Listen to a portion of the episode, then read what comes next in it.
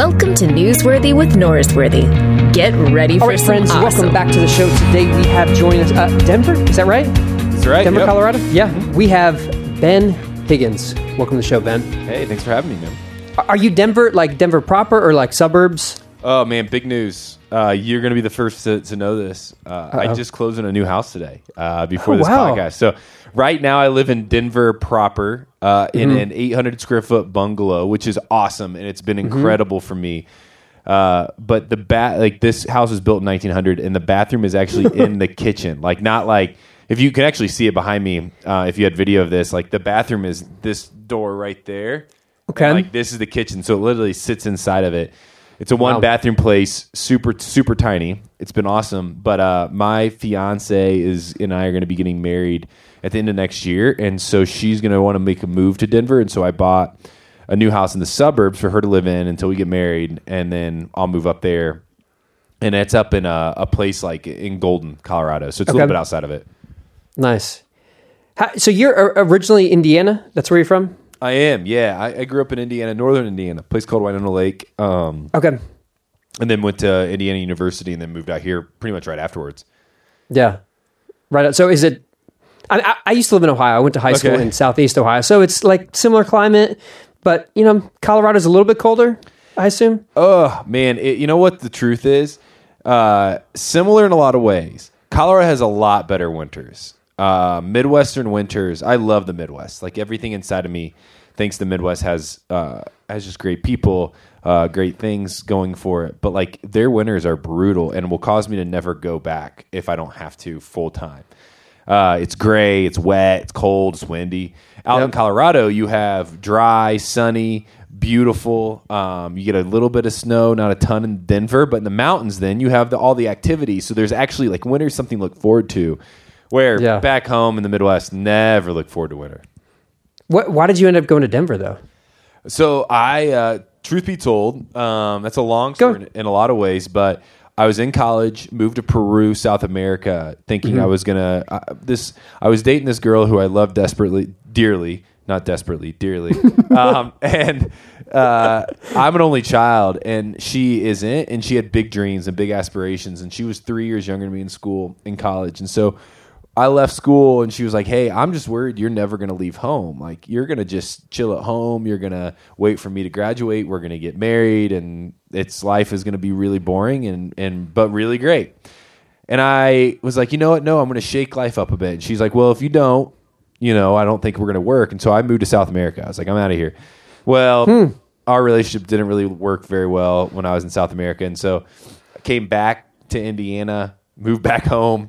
Uh, that yeah, our relationship ended very soon after that. And when we broke up, and and this girl is one of my best friends this day, so I don't. And she was right. Like this is a very harsh statement, but a very true statement. She goes. Uh, ben, you've lost your it factor. Like you've lost what it was that I was in, into before. And I was like, no, that's not how I'm going to go out. Like I, I got to prove myself. And so I was talking to the lady that was my boss at the time. She's like, "Hey, my brother has a company out in Denver. He's looking for like a, a very, very junior kid to move out and try." And I said, "I'll take it." And so I just moved up to Denver, pretty much sight unseen. Took the job, and uh, that's what brought me out here. It was like the only job offer I had. Do Do you think you found the it factor in Denver? No, I think I gave that. I, think I gave that up years ago. Um, I think I just became more confident in the fact that I didn't have the it factor, uh, which is even better. I, you know, I don't know who this girl is, but and I'm not a marriage expert or relationship expert, but if her suggestion for your relationship is to move out of the country and go to Peru, and then you get back, Yeah. and then she tells you you don't have the it fact, I feel like maybe she's part of the problem. She doesn't sound like she's that friendly. No, So- well, and she's 20, 19. Like, I don't know what I was thinking. Glad it brought me here. Fantastic, fantastic journey to get here. Uh, but it was not smooth sailing the whole way. No. Yeah. Okay. Um, well, I feel like I need to get this off my chest up front because people know you because you have coffee company and obviously you were on The Bachelor. You were The Bachelor. Yeah. And I feel like if I just say this up front, we can move forward. But I don't drink coffee and I didn't watch The Bachelor. We're we're still cool though. We can still do the podcast. I think. One of the, one of those two things I'm okay with. Uh, Okay. I'm not going to tell you which one, but one of those two things I'm Okay. okay with, and we can Yeah. still talk because one of those two things works. But Okay. uh, hi, I'm Ben, and yes, I was the bachelor at one point. I do have a coffee company, and we can still be friends, and we can still meet Okay. each other. Okay, good. I feel like we can move forward with that. Um, so you have a book; it's coming out, "Alone in Plain Sight," and I'm reading it, and I'm feeling like a lot of energy from the enneagram from one from one type. Are you an enneagram person? Are you into that stuff? Yeah, yeah, definitely. I, yeah, hundred percent. It are like it's wrong. Do you talk about what type you are? Yeah, yeah. I'm, I, I, I, do you want to guess or you want me to tell you? I was going to guess four. Yeah, yeah, hundred percent. Okay. very strong four, very Okay. very high four. Okay, that's it, like it comes through in the book, and uh, th- like, like that's not a bad. It's just a it's just an obs- observation, not a like Yeah, uh, good or bad. But so, i- if is it fair to say that part of being a four is the sense of being misunderstood? A hundred percent. Okay. mean, definitely. And uh, the other side that like, some people use. So I just got. Uh, there's another great podcast out there uh, called Typology. I just got done talking. Oh, with about Ian. it. Yeah, with Ian, and I yeah, talked yeah. about this till at length. But I said one of the one of the interesting things about being a four is you really respect authenticity. And like th- when you say it like that, it sounds like you're bragging about yourself. Like the guy that goes to the party and is like, I just get hurt because I'm too honest, or I have too big of a heart, or I just. And that's not what Mm-hmm. Yeah. I'm saying. Like you really do though respect and admire authenticity. Well, part of the the flip side of that is you als- also have a pretty big ego because you also believe that everybody, uh, if you don't think they're authentic, then you can't even get to the point where you even like trust them. And then you think everybody kind of struggles with the same things you do. So this book really comes from a place of me thinking a lot of people were struggling with this and now finding out that a lot of people do. And I don't think that really is a personality thing. I think it's like a common thread. But my fourness, uh, I think it was a benefit because it allowed me to feel it maybe stronger or recognize it more than than if I was just kind of trying to dismiss it.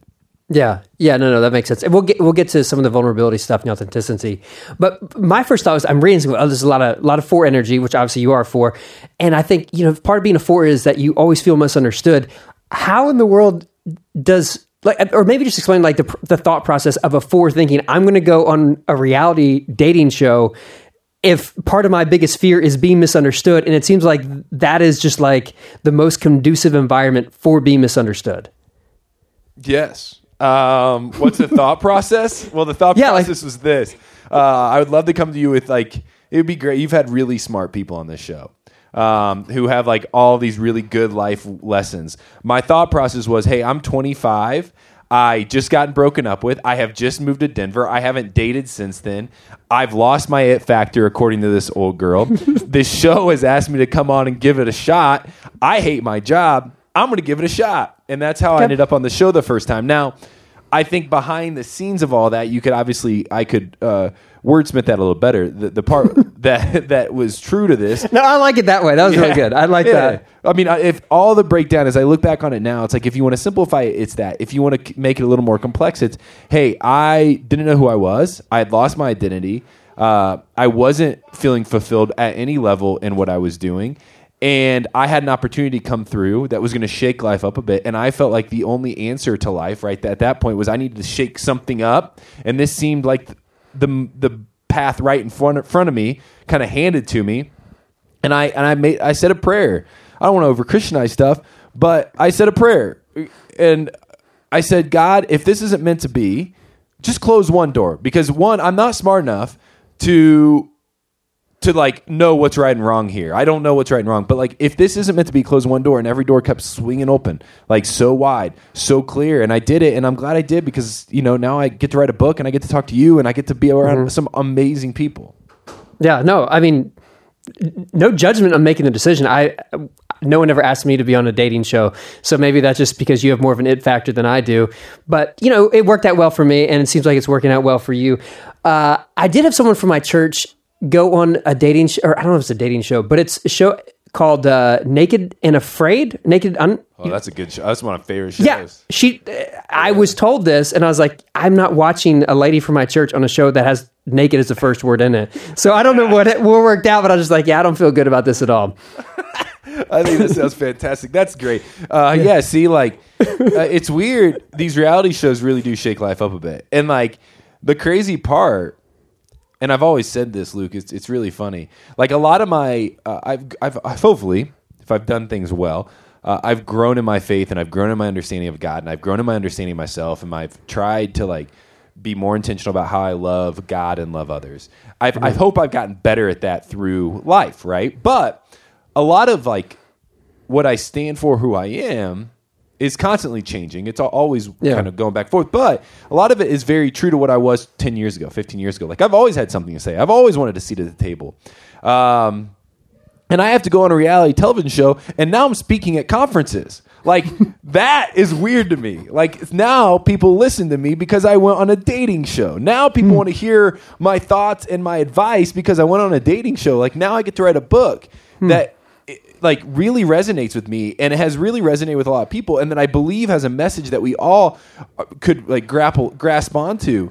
But the only way I get to write a book is because I went on a dating show. Like that's that part of life for me is funny, and I think a lot of us could look at it that way. Like I don't know this woman Yeah. from your church and how this went for her, but like just like you are like, hey, I can't watch her run around the woods naked because she goes to my church. Like I have my grandma watching me make out with girls in HD, like with sound. so, so like you and I, yeah. You want to Oh, talk no. about yeah. Uh, oh, so, oh, that is- you, you move you move some steps in life pretty quickly. You, you're you're no judgment, buddy. Like I'm I was judged and have been judged and pushed aside long ago. Now I'm back in it. Like I feel like I'm back I'm back and being accepted again. Yeah. Well, uh, let me say this: there's good stuff in the book. So you, you, I'm glad you wrote this book, and I'm glad that it gave you a platform to write a book. How do you process going? Because I'm on a dating show, I'm now on these platforms in conferences. How, how are you like going? Does this make sense? Not make sense to you? Well, the truth be told is this: the only answer that I've actually ever found that makes any sense uh, is that you know because I, I get the platform part and I get the show part. I get a lot of people watch it, and I got a lot of people that Yeah. get interested in it. And my buddy had told me this long ago. Um, that you know use this for something greater than myself.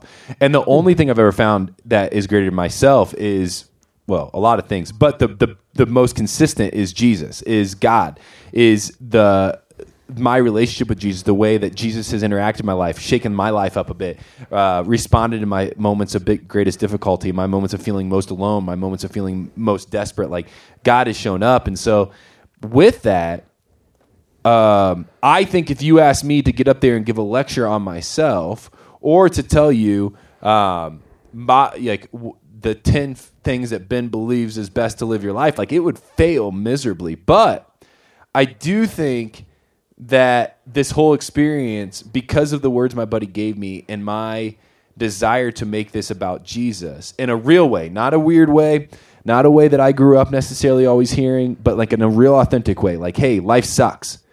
Um, pick yourself up. Like, know there's a God that loves you. Know there's a, there's a God that never leaves. Like, know there's a God that accepts you. And within that, there's going to be a thousand questions. And some of your biggest things that you stand as firm beliefs are going to be shaken up at a point in your life. And what are you going to do then? Like, those are all things that I want to write about because I believe they're they're things that I've dealt with and that others might deal with as well. So this isn't about me. This has never been about me. This won't never be about me because if it did, it would fail. Yeah. But when you're telling your grandma, "Hey, stop watching me in HD make out with a girl with the sound up," um, yeah, that still that- happens. that's still that's so. I can't get past it. That is so awkward. Yeah. Yeah, that's definitely about me. Yeah, that that mo- I'm not blaming that one on Jesus. Like that's Yeah, not no. like no, no, Grandma, this isn't this isn't really me. This is because I was like called for it. Like at some point, you just got to go. No, Grandma, that was me, and I'm sorry, and I didn't want you to have to deal with this in your lifetime. But I promise you that I love you. Yeah, Yeah. yeah. Yeah. Do you get? That's Does she definitely ask on like? me. Yeah, there you go. Well, all right. I, I want to get past that. I don't want to think about having to have a conversation like that with my grandma. Not that I'm going to go on a dating show ever, because my wife would probably have a problem with that. Um, as would my three daughters. I'll, there's there's a lot of reasons why I'm not going to do that. But uh, okay, so so you have this moment on the show. You you, say, and I'm reading this from the book because Yeah. nothing but love for you. I didn't watch the show, but in the book you describe like how you had this moment of vulnerability and, and honesty, and afterwards, so many people connected with you because of your experience of feeling like you're unlovable. After that happened, I assume there's like weeks before what transpires becomes public, right? Like a mm-hmm. month, two months, something like that. And Yeah, many months. so do you, Five do you wait five? Oh wow! Yeah, five months. About five months. And so, do you know for sure like that's going to be like shown on the actual TV show when that happens, or you just you're just guess? Okay. Is there? Do you have vulnerability hangover after being that transparent with someone? Yeah, definitely. I mean, yeah, hundred percent. You do. You have a lot of weird emotions coming off that show. I don't know. I'm trying to like make it relatable to real life. I don't know if there is. Well, here's the I- I- thing. here's the thing that's relatable. Like, I, I have this experience happen at, at church. Whenever someone gives a testimony, Mm-hmm. this happens over and over again. People always feel like, oh, I, I shouldn't have said that. That wasn't good. Brene Brown has this thing where she says, vulnerability in myself feels like weakness. In others, it looks like strength. And I think there's a reoccurring thing that not, not everyone does it on the platform that you were on, but even at, at the platform the church I'm a part of, when people are vulnerable, there's a reoccurring feeling of, oh, I shouldn't have done that. That makes me look bad. That that's too much weakness to share with others. Yeah, you don't really know the cause and effect, right? Because it's five months out. You don't even know if it's going to be shown. You don't know what you're prepping for. You don't know if all the things that you said will ever, you know, you don't know who you are. At this point, I didn't know I was going to be the Bachelor. I didn't know I was a main storyline. I knew that I went pretty far. Like, I, so I knew like I had to at least be shown a little bit, but I didn't know what parts of me was going to be shown. And uh, yes, so what happened was this. It's really interesting. Um, I show up and I, I immediately right away started to feel like I don't fit in. You know, as soon as that first night happened, I was like, I don't belong here. And I had told myself before the show, Ben, you always say you don't belong. You can't use this as an excuse. You've been chosen for this. Like you were literally chosen. And then I started telling myself, well, yeah, but I'm going to be like the the token guy that gets kicked out. And then my buddy, before I leave, who's a little bit of a jerk, but I love him, um, was like, hey, uh, you're gonna do great, man. Like I could see you making it like a couple weeks. Like there's some studs on that show. So like, hey, you're gonna at least be there a little bit. And I was like, man, like that's when I started doubting myself again, right? So long story short, I'm in the house. I feel like I don't belong. And these guys are super cool. And the girl comes in, the bachelorette, and I remember having this feeling of if I can hide and kind of like disappear, then I'll make it farther. Like, because if I start talking and I start being myself, she's going to read through that and the guys aren't going to like me. And then I'm going to go home and I don't want to go home yet because I want to see what this whole thing's about. Well, so I hid and I stayed quiet and I like backed up and I was very passive and very, I was just kind of like agreeable. Mm-hmm. Well, came up to one point where one of the producers on the show who who was a really good friend of mine came to me and goes "I this is before he was a good friend he goes i don't like you because i don't know you and you don't let anybody know you because you hide and you you cower and you sit behind the scenes and so he's like come into the room with me. So we go into this room and it's an interview room. We're sit there and for four hours we talk. And i finally get to a place where i can admit to him because i'd never shared it ever in my life that yes i feel like nobody ever is going to like me. That i struggled with knowing if anybody really likes me already and if anybody could like me for the rest of my life. Like and I and I said love, and I meant love. Like, is is somebody ever going to look at me and say they love me for me and want to spend a life with me? Like, why would you give up this one life you have on earth to spend it with me? Was really what I was trying to say. And so after that, he's like, we hug it out, and whatever happens, happens. And then I go out to the girl and I share that with her. I said, hey, I feel unlovable. I've I've, I've str- I struggle with this, and I don't know why and she responded and i we kind of like left it as that and then five months later it gets aired and that's when this whole thing started that's when alone in plain sight really started to form Hmm. And so people are following up with you about this. They're connecting Yeah. to you, saying, "Hey, this is me too. You're you're not the only one who feels this way." And you have this this fascinating move in the book where you you talk about how it's a very divided time, and people talk about how divided. And you make a great point. Like historically, there was like a civil war. Uh, which probably is fair to say that's more divided than where we are right now. There are other times that people have been very divided, and you make the move to go. It's not that we're divided, but we're we're more alone now than ever. And so, Yep. and you sense like that's what you experience as uh, someone who verbalized something that connected to so many people, is because you're verbalizing the sense of a lonely, like loneliness that many of us have right now. Is that fair? Very fair. Yeah but i would say you know we could make strong arguments that this is not the most divisive time in us history. Now you could also make strong arguments that maybe it is but um, it isn't clear. And so if we're feeling if everybody's feeling this angst this anxiety this this emotion of hey there's something not right something is different I wanted to dive in, and so I started talking to people. What is it that you feel now that you didn't feel years ago? What is it that science is showing us is happening now more than ever? And it's an it's an epidemic of loneliness, of isolation, of feeling misunderstood, of feeling like you can't communicate, of feeling like you're in your own little silo, of feeling like you're in this world with a lot of other people that kind of that are humans as well, walking around you without any ability to connect with them. And as I mentioned in the book, like this is the numbers are staggering at how quickly this epidemic is growing. Like more and more people every year are feeling this way and taking taking their lives maybe over it or or suffering for years with it. And and so this was my call to them to say, hey, we can blame it on being divided. I'm sure we are, but let's go deeper. Let's figure out what it is inside of us that's causing us this division. Yeah. Yeah, and and like you said, I mean, the science is pretty overwhelming that the effect of loneliness on us today, it, it's staggering. It, it physically, our health, our physical health is deteriorating because we are emotionally alone. Like there's a great quote by uh, the former uh, the former U.S. Uh, Surgeon General uh, Vivek Murthy. She said that um, the physical effects of being lonely is equivalent to smoking 15 cigarettes a day, and it's more. I share, I share that in the book. Yeah, that's in the book. Yeah, It's wild, right? Think about that. Think about that. 15 cigarettes a day. Yeah, I've, I made the joke to people at church using that same quote, and I said, "Hey, if going to small group or being a, in a care group is that difficult, go smoke a pack of cigarettes afterwards. You're going to be better off physically if you smoke, you know, twelve cigarettes and be in small group than not." No one likes that joke, but I still tell it. I like it. I It's- think it works. I it's think just science. spot It's on. science. Yeah, it's- it's science. Yeah, Yeah, So- it's tough, man. I mean, it, it, it uh, and and we've like uh, in a weird, a lot of ways we've glossed over it. And I think this book hopefully is a second for us all to take a s- step back and go, okay, we have a problem. I have a problem. Um, and and that's the whole point, purpose of the book is so people read it and go, I'm uh, at least if anything, I'm not alone. Like Yeah. I, I might still feel alone, but I'm not alone because at least there's one other person out there feeling this way. Yeah, you have this great story about uh, a friend comes up to you and says the line, "Can I borrow your faith? I need to, I need to borrow your faith." And it reminds me of the story of the four friends who drag their paralyzed friend to Jesus, and they cut a hole in the roof and lower him down. And Jesus, uh, Scripture says, you know, Jesus saw their faith and healed him. Like it was literally their faith that Jesus saw and used that somehow to heal him. I, think that's a, such a compelling line that we can share our faith or borrow our faith with one another. And if we're alone, like that's never it's never going to happen. But when we live in community and connection, there's the ability to share share our faith with each other. Yeah, yeah, it's a beautiful. mo- I mean, it really is. My my buddy's a great dude. He's he was my pastor for years, and um, so it's a little weird, right? When you're like in your younger twenties, and then the pastor that you've kind of listened to goes, "Hey, can I just borrow something from you for a second? And what I need to borrow is, is your faith."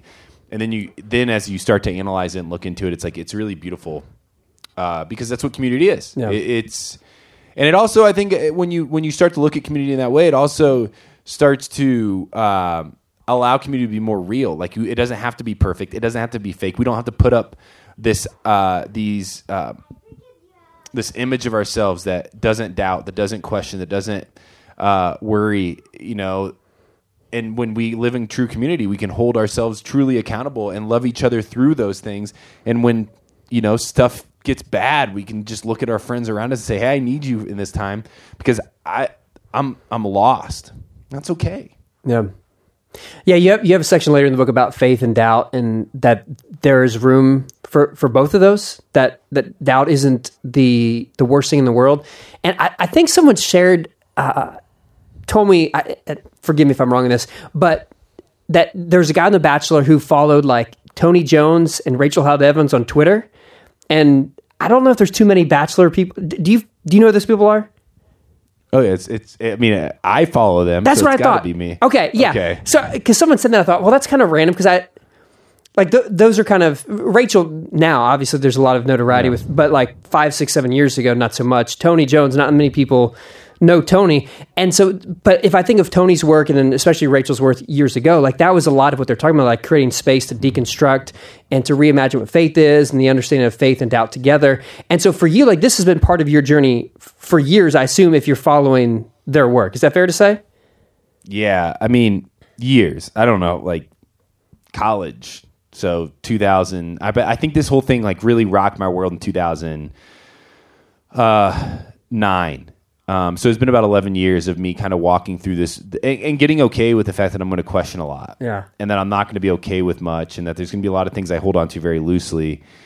Um, and it's just kind of lasted. Like a lot of times, you know, you're in the season of life and people are like, oh, once you get out of college, like all these things kind of like clear up. No, it's like kind of been, it just became now my, more of a life work of kind of pr- trying to process, process with others, understand where others are coming from, uh, hold things loosely so that I can be on the right path and the right track. And so, yeah, so it's been 11 years of deconstructing and rebuilding and, you know, understanding. Okay. What is a, a harder conversation? Talking to your grandma about deconstructing faith or talking to her about uh, her watching you make out with girls on HD?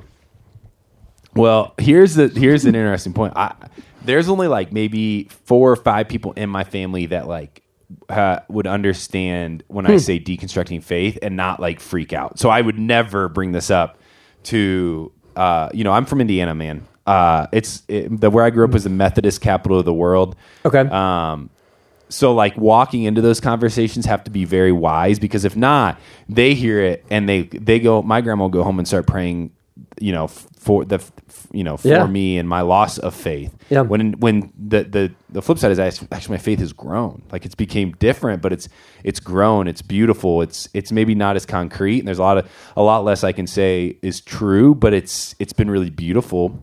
And so I just would never walk that path. no. So I'd much rather talk about making out if that's if that's your answer. why do you think? Why do you think it's uh, such a terrifying conversation? And why? And I don't want to talk about your grandma specifically or anyone in your family specifically, but I think the specificity which you describe from your family is uh, similar to many people's experience when talking about faith. That it's very difficult to talk about those things. Um, why do you think that's so scary? And why is it the natural response to go, "Oh, it sounds like you're losing your faith if you're having these questions"? Well, because well, I, I think um, one, it matters what you've held on to, right? When you start question, like when you start asking yourself, like, uh, for example, what does salvation mean? Like, what does the sacrifice mean?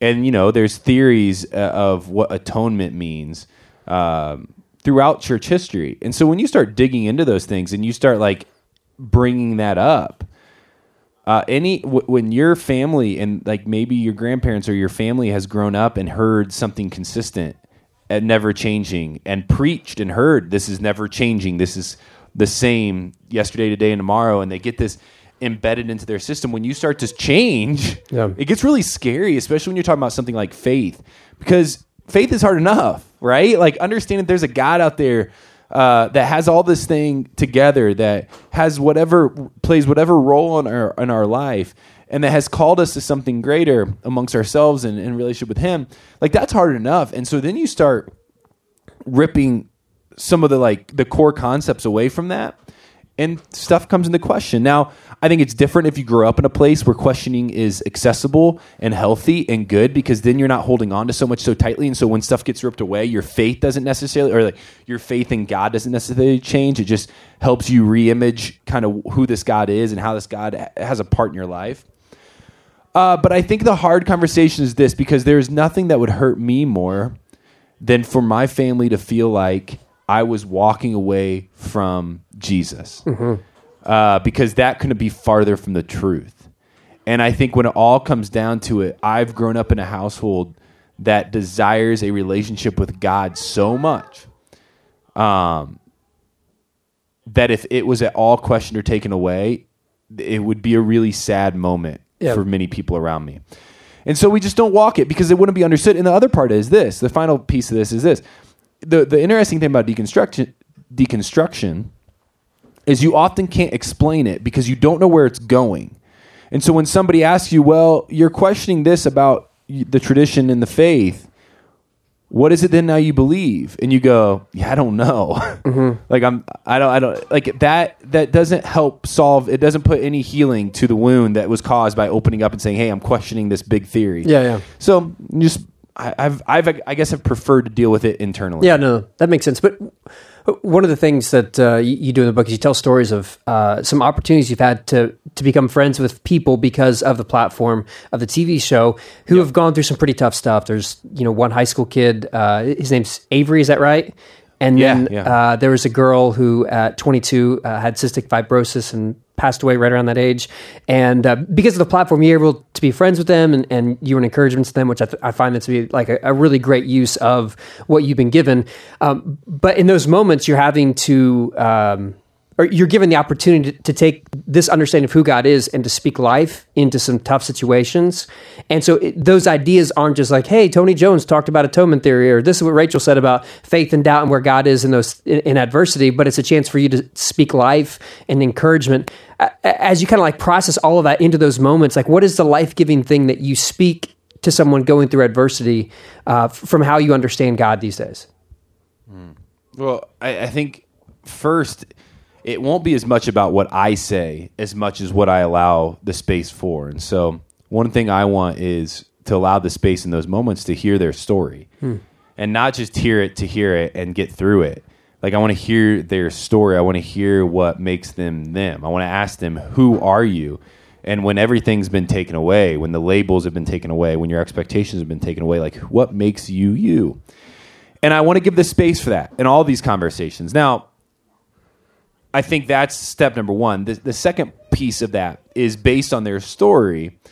Uh, the, the one thing I can do is then to to love, and that is super super fluffy. I get it, but maybe uh, maybe the best way to say it is in those moments, I can try to lift up, I can try to sit beside, I can try to celebrate them, I can try to be near them, I can try to do everything the world doesn't do. You know, if if a if a young lady's struggling with cystic fibrosis, people just want to hear uh, what they want to give her pity. They want to they want to give her uh, pity and sorrow and sadness, and they want to talk about how bad it is, and they uh, they just want to pray. But one of the greatest things Jesus ever did was like, hey, it's great if you say you're going to go pray for somebody, but like, what action are you going to take with that? Like, when you pray for somebody, what does that mean behind the scenes? And like, one of the places I want to do is just sit beside this these people and their and their biggest struggles and their biggest heart heartbreaks. And do what the world doesn't, which is just give them the space to breathe and still be human and still be loved and still be cared for and accepted. Uh, and that's really all the advice I could give them because, quite honestly, most of those times I'm learning from them a lot more than they could ever learn from me. Yeah, yeah, that makes sense. Uh, there's an author named Francis Spufford who's uh, been on the podcast, but I, I think he, in, in some ways, he sums up our understanding of faith and suffering and, and, and God and adversity the best when he says we don't we don't really have an answer, but we have a story. And our story is that that God enters into suffering with us. And so the idea of like trying to explain that uh, to, hey, this is why this is happening to you. Like it, it seems to come second to the idea of, hey, if this is what God does in the person of Jesus, then this is what it means for me to be someone who follows the way of Jesus and to enter in your story and to become friends and to sit with you in this. Because that's in, in- as fluffy as you, as we all hear the word love to be. Ultimately, that is the end. That is what we have. It's love. I mean, it is, and and and so like all, like I said earlier, always trying to navigate myself to a place of better understanding of love, and like what in those situations cause to be the most loving, what in those situations uh, doesn't exactly always bring me benefit, but brings the space that we're in benefit, and um, allowing those moments. Like, I mean, are you kidding me, Luke? Like, I had the opportunity to sit down with Avery, who ha- is a high school student who is literally the bubble boy. Like he's one of my best friends, but he's literally the bubble boy. Like he was in the hospital locked in a bubble for a year of his life, way before we even knew of quarantine and COVID. Uh, Annie, who you know, like you said, has cystic fibrosis at, in her early twenties and has to process through that. Um, a buddy, another buddy of mine, who had a life changing event uh, out here in Colorado while I knew him. Like these, like these are moments for me to learn from because I get to be a better man by hearing their stories. Yeah. Like I get to sit beside them and then I get to share it through the book. Yeah. I, I always talk about one of the things that I'm most grateful about my job is that you get to step into thin spaces, like moments of adversity where, you know, the preacher's called in. And it, it seems like because of the platform that, that you, you were given, earned, whatever the right word is, um, that you have that, uh, a similar ability uh, for, for people. And like you said, like those are some of the most formative experiences in my life. And I, uh, I hear you saying the same thing. That's pretty amazing. And so when you talk about being alone in plain sight, and this is the this is your message, and this is what's connected to so many people, as you find yourself being with someone in adversity, it's almost like the, the antithesis of what you express of like, hey, I feel so alone. No one's ever going to love me, but now I get to love people and obviously receive love back from from the Averys, from the Annies, uh, from the guy with the skiing accident you just mentioned a second ago. It's almost it's almost like your um, your request is being answered in these moments of adversity with other people. Is that fair to say? Yes. Yeah, right. So there's there's something beautiful that I found out through the book, uh, and I'm I'm holding on to it. Now this is still something that could be ripped away from me, um, but there's something really intriguing that I found out through the book, Luke, that I believe is true. Is this is that we connect best through our shared pains and our shared struggles because it's one thing we all have in common. Yeah. We can celebrate each other. We can and we should, and we should love each other well, and we should lift each other up when good things are happening. Um, but it's those moments of deep pain, of deep sorrow, of sitting with somebody in their most vulnerable moments, most authentic moments that connect us in a way that shared celebration never could. Yeah. I think it's what makes marriages beautiful. You know, the wedding day is awesome, right? Like the wedding day is incredible. You can celebrate that and it's great. But like, what happens when a spouse gets sick? Um, what happens when a spouse loses their job? What happens when there's uh, turmoil or something you need to conf- uh, confront in your relationship? Like when you get through those, there's a lot. There's there's true beauty and there's true connection. And to have somebody sit beside you in your worst moments and say, "I still love you. I'm still attracted to you. I still want to make a life with you." Like that is something that can be that can connect you a lot more than on the day that you look each other uh, holding hands and just going, "Yeah, we're going to do this thing together," because you have no idea what to expect. Yeah. And so I will say this: the the theory of the book is this: is that we connect best through our shared pains and our shared struggles. Um, and what that means for each of you as you read it, take it, you know, do with it, that with what you want. But it is the theory that I've I've came up with. No, I mean, I, I think it's pretty real. It, it it's real to my experience. Uh, my wife and I we've been married 17 years, and the things that make me continue to fall in love in in deeper and uh, you know more poignant ways with my wife are the ways that she so, shows up in my times of greatest suffering. Uh, in, in my losses and, the adversities that I've gone through, uh, the way she's been there for me creates. Um, creates a, a gratitude for how lucky I am to be with her in a way that like, hey, we're both celebrating when things go great, or you know, hey, we got a raise, or uh, you know, something like that. Like it, it doesn't it doesn't come close to that. It's in our shared pain and suffering, and like that's where you find real connection. So uh, yeah, I think you're, you're spot on. Nah, that's awesome. Well, I'm glad. I'm, I'm, I'm, I'm glad that's been your experience, and I and I think it's most people's, if not all's, if we really look at it. You know, like when we really take a step back, we ran from pain and we run from struggle, and we try to heal it and cope with it as fast as possible. But like, um, I just want to ask the question: like, what if we started to really own our pain and understand our pain and start to like deal with our struggles? um, and not live in them forever, but not push them aside as being shameful or things we have to hide. What if we allow others to come around us in those moments? Um, I think that would be really cool. Yeah, no, I I I think that requires a lot of work and.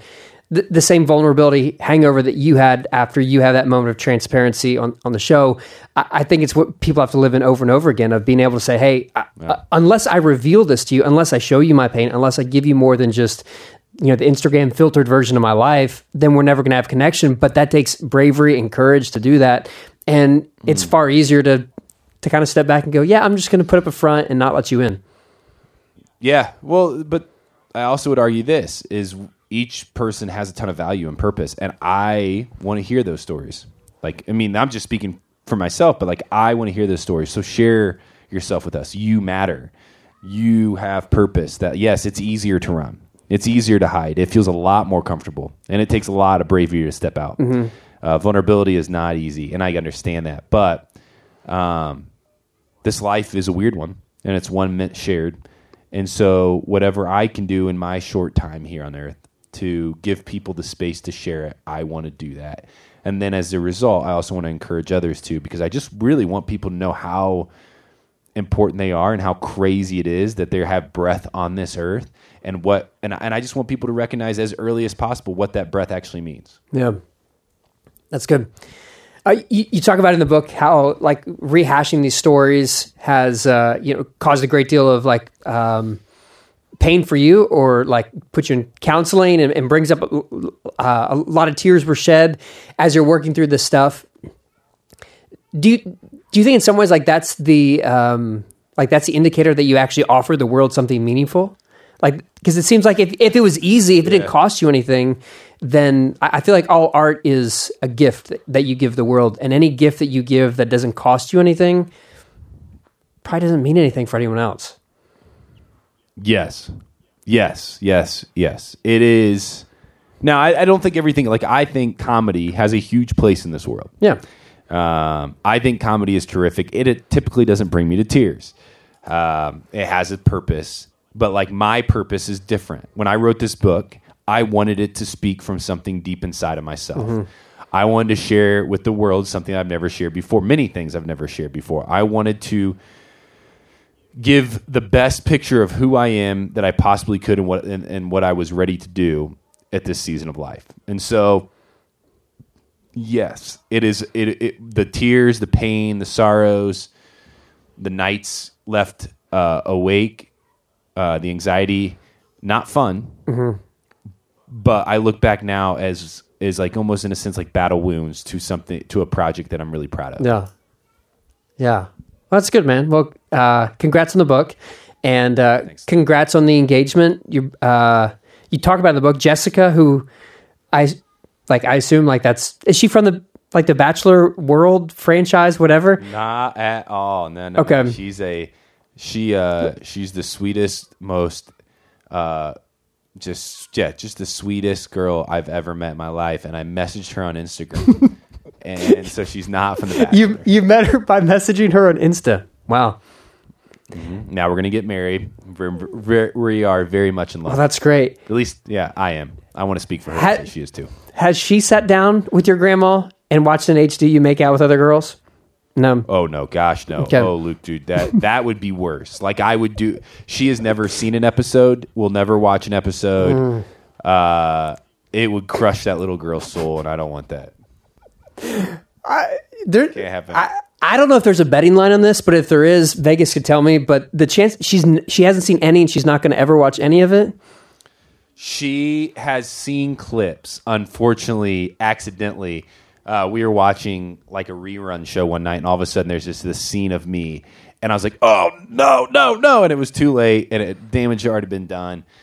Um, she's gonna see it, but like, let's get married first. That's smart. That's my that's my strategy. Yeah, get that get that anchor ring on her so she can't leave. That's Yep. that's smart. That's good. Well, Ben, hey, congrats on the book, uh, Alone in Plain Sight. It'll come out in a couple months, and uh, listeners, I'll uh, I'll remind you when it comes out. But you can pre-order it now, so just go and pre-order it now, and then like you don't have to remember. Just pre-order it, and it'll show up in two months in your mailbox, and you'll be happy about that. But uh, Ben, thanks for the time, man. Hey, Luke, thanks a lot, man. I really appreciate Yeah, it. all the best. Thanks for checking out Newsworthy with Norsworthy. Make sure to subscribe to the podcast on iTunes. You are now adjourned.